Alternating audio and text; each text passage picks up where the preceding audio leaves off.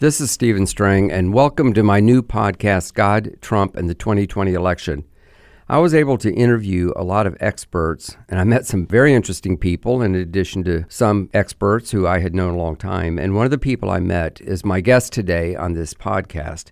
His name is Trevor Loudon. He's a New Zealander who now lives in Florida, not too far from me and he is an expert on national security, especially having to do with terrorists, communism, and radicals, and how they are infiltrating the culture and the church.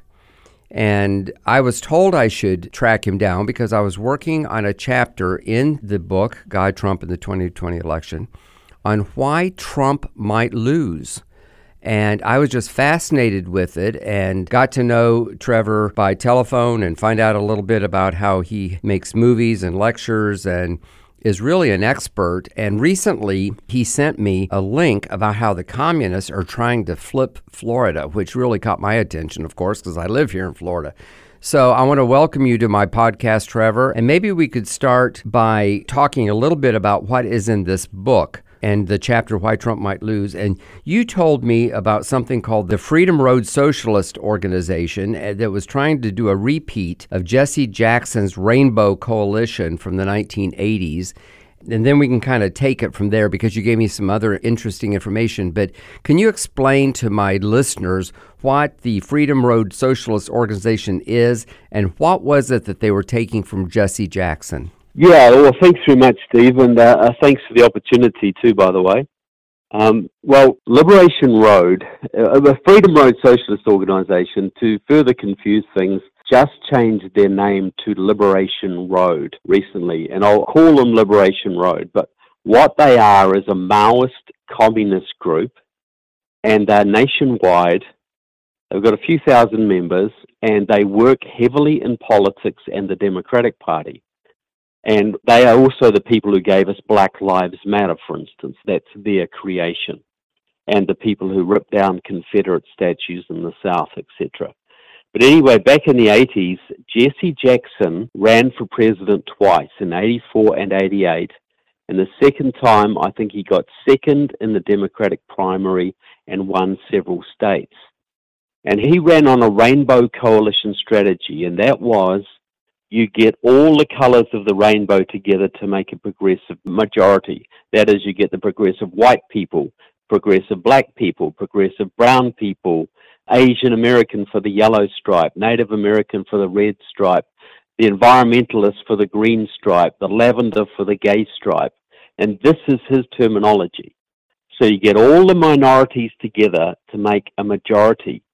But in those days, and he did very well with that, far better than most people expected. But in those days, ethnic minorities, or people of color as they call them now, were about 12% of the population. Now they are 38%. So his strategy was way, way before his time. Now, the people behind Jesse Jackson were the same people behind Barack Obama. They basically elected him on a rainbow coalition strategy of uniting all the progressive minorities together. And that only fell apart because they foolishly ran Hillary Clinton in the next election, and a lot of the black vote stayed home. So, Freedom Road, or Liberation Road, they've got a front group in Virginia called New Virginia Majority. Now, Virginia is now a blue state, it's a Democrat state. Was once reliably Republican and conservative only a few years ago. Well, for 10 years, they've been working in that state through their front group, New Virginia Majority, to sign up about 300,000 new minority voters and worked with the governor of that state, Terry McAuliffe, to legalize 200,000 felons and allowed them to vote. Now, those extra voters are what flipped Virginia. Well, Liberation Road has, and these people are pro Chinese communists. They, they're working off Jesse Jackson's strategy. A lot of them were in Jesse Jackson's Rainbow Coalition. They have a group called the New Florida Majority, which is also signing up hundreds of thousands of black and Latino minority voters in the suburbs of Jacksonville and Miami and Tampa, etc. And they are the people behind the referendum in Florida in 2018, which gave 1.4 million felons the right to vote in the state. And they're out there right now busily signing them up to vote. Now, Donald Trump won Florida by 20,000 votes, something very narrow.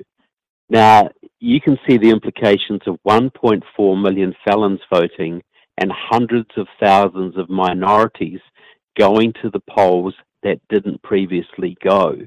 Their target, Liberation Road, working for the Chinese, is basically to take North Carolina and Florida in the next election for the Democrats, guaranteeing that Trump will lose. Now, you've got to understand the Chinese do not like Trump. And their choice is this do they get in a massive trade war with him and lose billions of dollars? Do they get in a big shooting war with him and lose trillions and maybe their own lives? Or do they spend a few million dollars in America encouraging their local communists to flip a couple of states and defeat them that way? What would you do if you were a Chinese leader? Well, you know, this is very interesting. It's not something we hear very much. And there are those who say this is a conspiracy theory. How do you answer that? Well, I go by facts.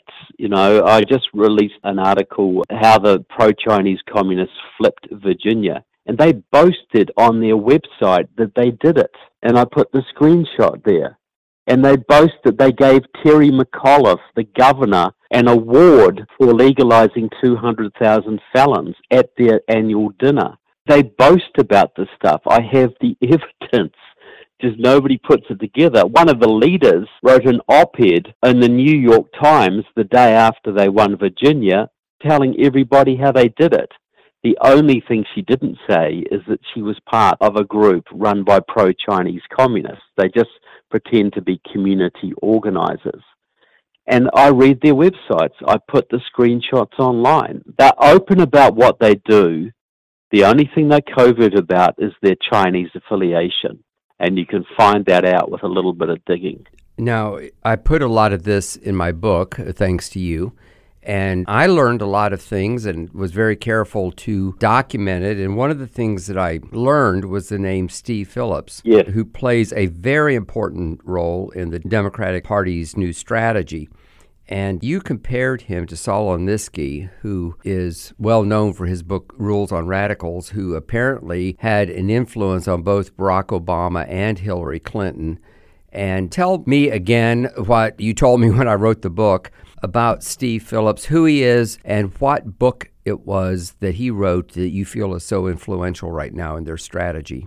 Yeah, well, look, Steve Phillips, he was a member of the Rainbow Coalition. He was a member of the League of Revolutionary Struggle, which was a pro Chinese communist group, which later dissolved and folded into Freedom Road Socialist Organization, now called Liberation Road. So he was a Maoist openly a Maoist, Marxist Leninist. When he left Stanford University, he married a very rich woman. She was an heiress to the Golden West savings and loan fortune. And that's $2.6 billion. And her parents were leftists, and they put a whole bunch of money into the progressive movement. They fund Center for American Progress, ProPublica, and multiple Democratic candidates well, Steve Phillips arranged for the initial $10 million that got Obama ahead of Hillary Clinton, for instance. So he's very influential. And he's now part of the Democracy Alliance, which is Tom Steyer, George Soros, and about 150 left wing multimillionaires and billionaires who fund the Democratic Party and various Marxist radical groups, ballot initiatives around the country, etc. And so, what Steve Phillips says is that, look, Democrats forget about the middle. He's written a book, Brown is the New White. It's their Bible, Bible of the Democratic Party, endorsed by Obama, endorsed by Pelosi. And he says this Democrats forget the middle. He says demographics have so changed in this country that 23% of the electorate are now progressives of color, loyal, locked in Democrats. 28% are white progressives, loyal, locked in Democrats. 23 plus 28 is 51%, the new American majority. Don't waste billions trying to get 1 or 2% in the middle to flip from one party to another. Put all of that money into mass voter registration drives in the southern and southwestern states where there are large minority populations who lean Democrat but don't normally vote. Now, by doing that and putting money behind Andrew Gillum in Florida for the governor's race, they lifted the Democrat vote by 40% and came within a whisker of winning Florida for a Marxist. Similar thing happened in Georgia. They almost won Georgia and they almost beat Ted Cruz in Texas with Beto O'Rourke. And they have flipped Virginia and almost flipped Arizona and almost flipped North Carolina using these strategies. Tennessee is in the gun as well, but the big ones are Florida and North Carolina and Arizona, and they are working hard. So Steve Phillips is providing the money and the guidance. He has basically updated the Rainbow Coalition strategy to make elections all about race and all about minorities. That's what it's all about. And they're using these racial minorities to win races for the Democratic Party, particularly in the South. And they basically believe that if they do this in the next election, they will have a lock on America that will never be broken. Never. And especially if they then legalize 22 million illegal immigrants, which now live in this country, which will give the Democrats another 15 or 16 million voters. So pro Chinese communists are basically the biggest enemy of Donald Trump in the country. They are the ones who could beat him. And they are funded, they are mobilized, and the American public has no idea whatsoever. And of course, I documented this, quoting information that you gave me and also that I dug up in other places. And I hope that this information will make people want to look deeper into it by reading God, Trump, and the 2020 election. I felt it important to allow you to say it in your own words rather than me trying to put words in your mouth or even quoting from the book, which cites you as one of the major sources. But the book was finished right around Labor Day. And as I wrote in my epilogue, the talk about impeachment, especially about the Ukraine, had just started. And there was no way I could predict the future. There was no way I could predict who would get the Democratic nomination. So it wasn't so much about those specifics because I took the attitude this is my opinion, and of course I put it in the book that it sort of didn't matter who gets the Democratic nomination. They're equally bad, and these strategies continue regardless. But, you know, I said I was trying to deal with in the book with bigger issues, including the spiritual aspect, what Donald Trump is like as a person, what he's accomplished in his first couple years, and so forth. But I want to ask you about the impeachment because that has all come up and culminated, of course, in this recent vote in the House of Representatives. So he is now the third president in history to be impeached, which only is like an indictment. It is not a final sentence, but a lot of average Americans. Yeah, it's a laying of charges, basically, isn't it? Right, but a lot of people just assume that the word means that he did something wrong and he's guilty and he's out of office. So I want to ask you what you think about this whole impeachment charade, I'll call it, and how you think that that will affect the election in fall of 2020. Yeah, well, look, look, I think the Democrats clearly want to drag this out. There's two dangers here. One, if it gets into the Senate, I just don't trust certain Republicans not to betray the president, to be honest. You know, I do not think it's beyond the realms of possibility that enough deals would be done to actually ambush the president in the Senate and remove him.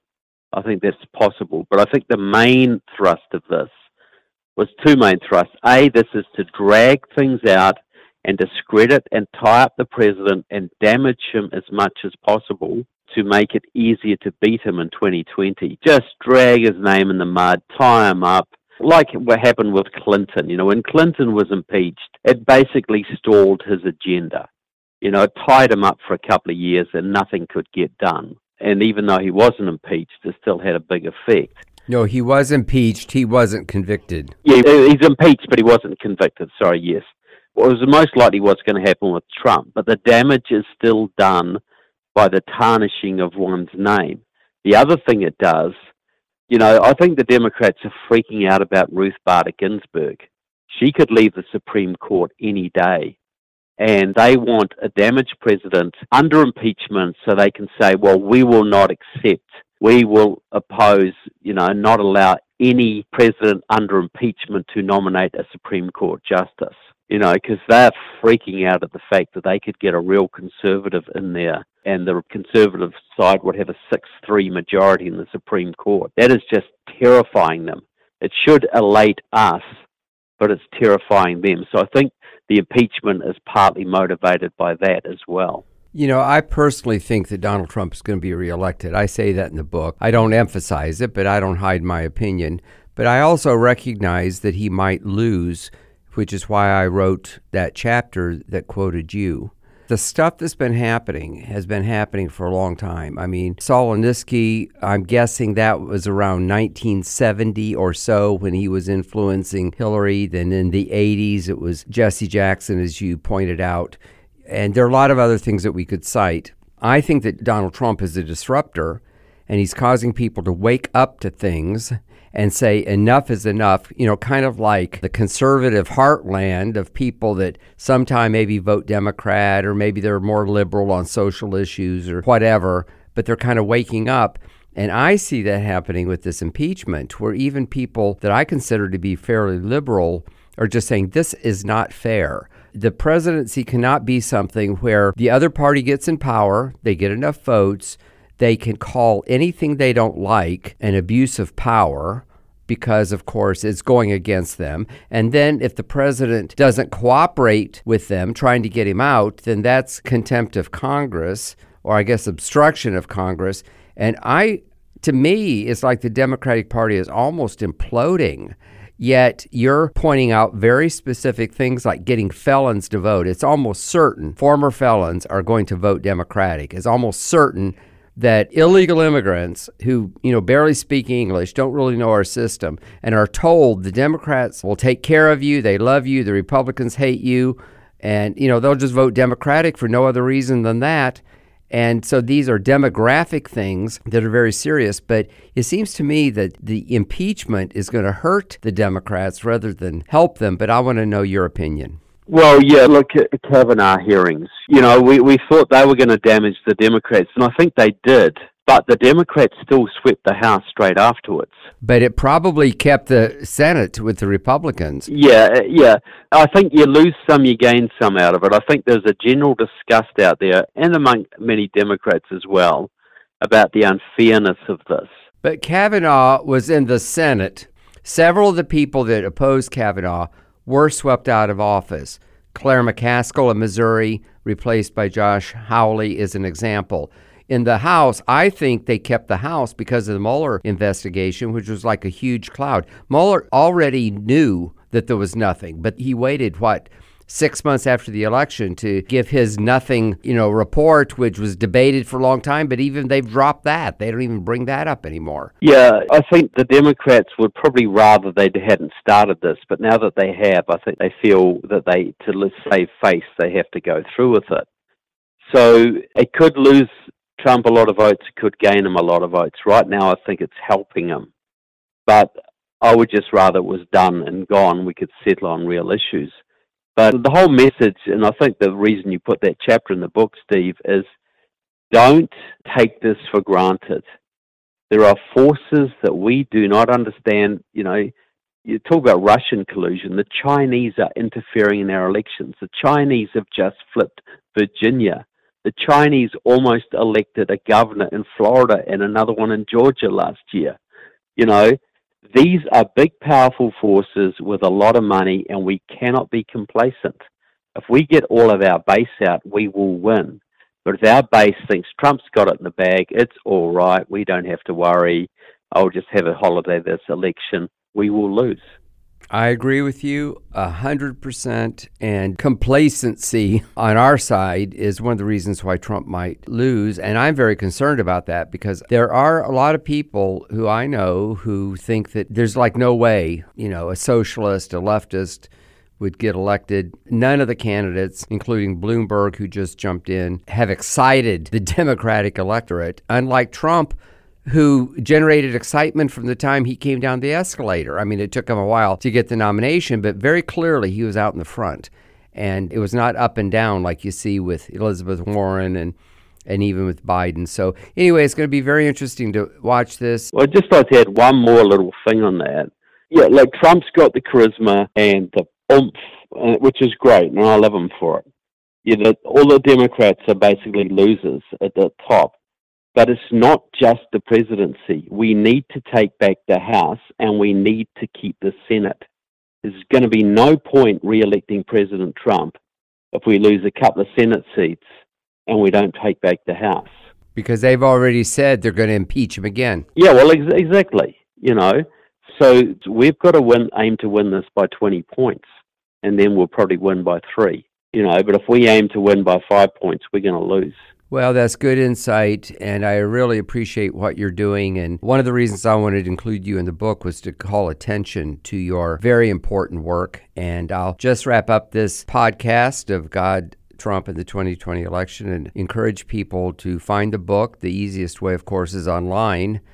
That's the quickest way, at least, on barnesandnoble.com or christianbooks.com or, of course, amazon.com. But it's also available everywhere Christian books are sold, and particularly in Walmart and Sam's. They both took huge numbers of copies, and I'm hope this is my attempt to try to get Christian people to wake up and to get to the polls and not be complacent. And I think that thank God we have people like Trevor on our side to help bring some clarity to what's really going on. So thank you again, Trevor, for being with me today on my podcast. Well, uh, a pleasure, and everybody read the book. You got to read the book because this is the most critical election of our lifetimes. This is going to decide everything we hold dear. And Steve has done a great job with this. It'll give you insight like you haven't seen anywhere else.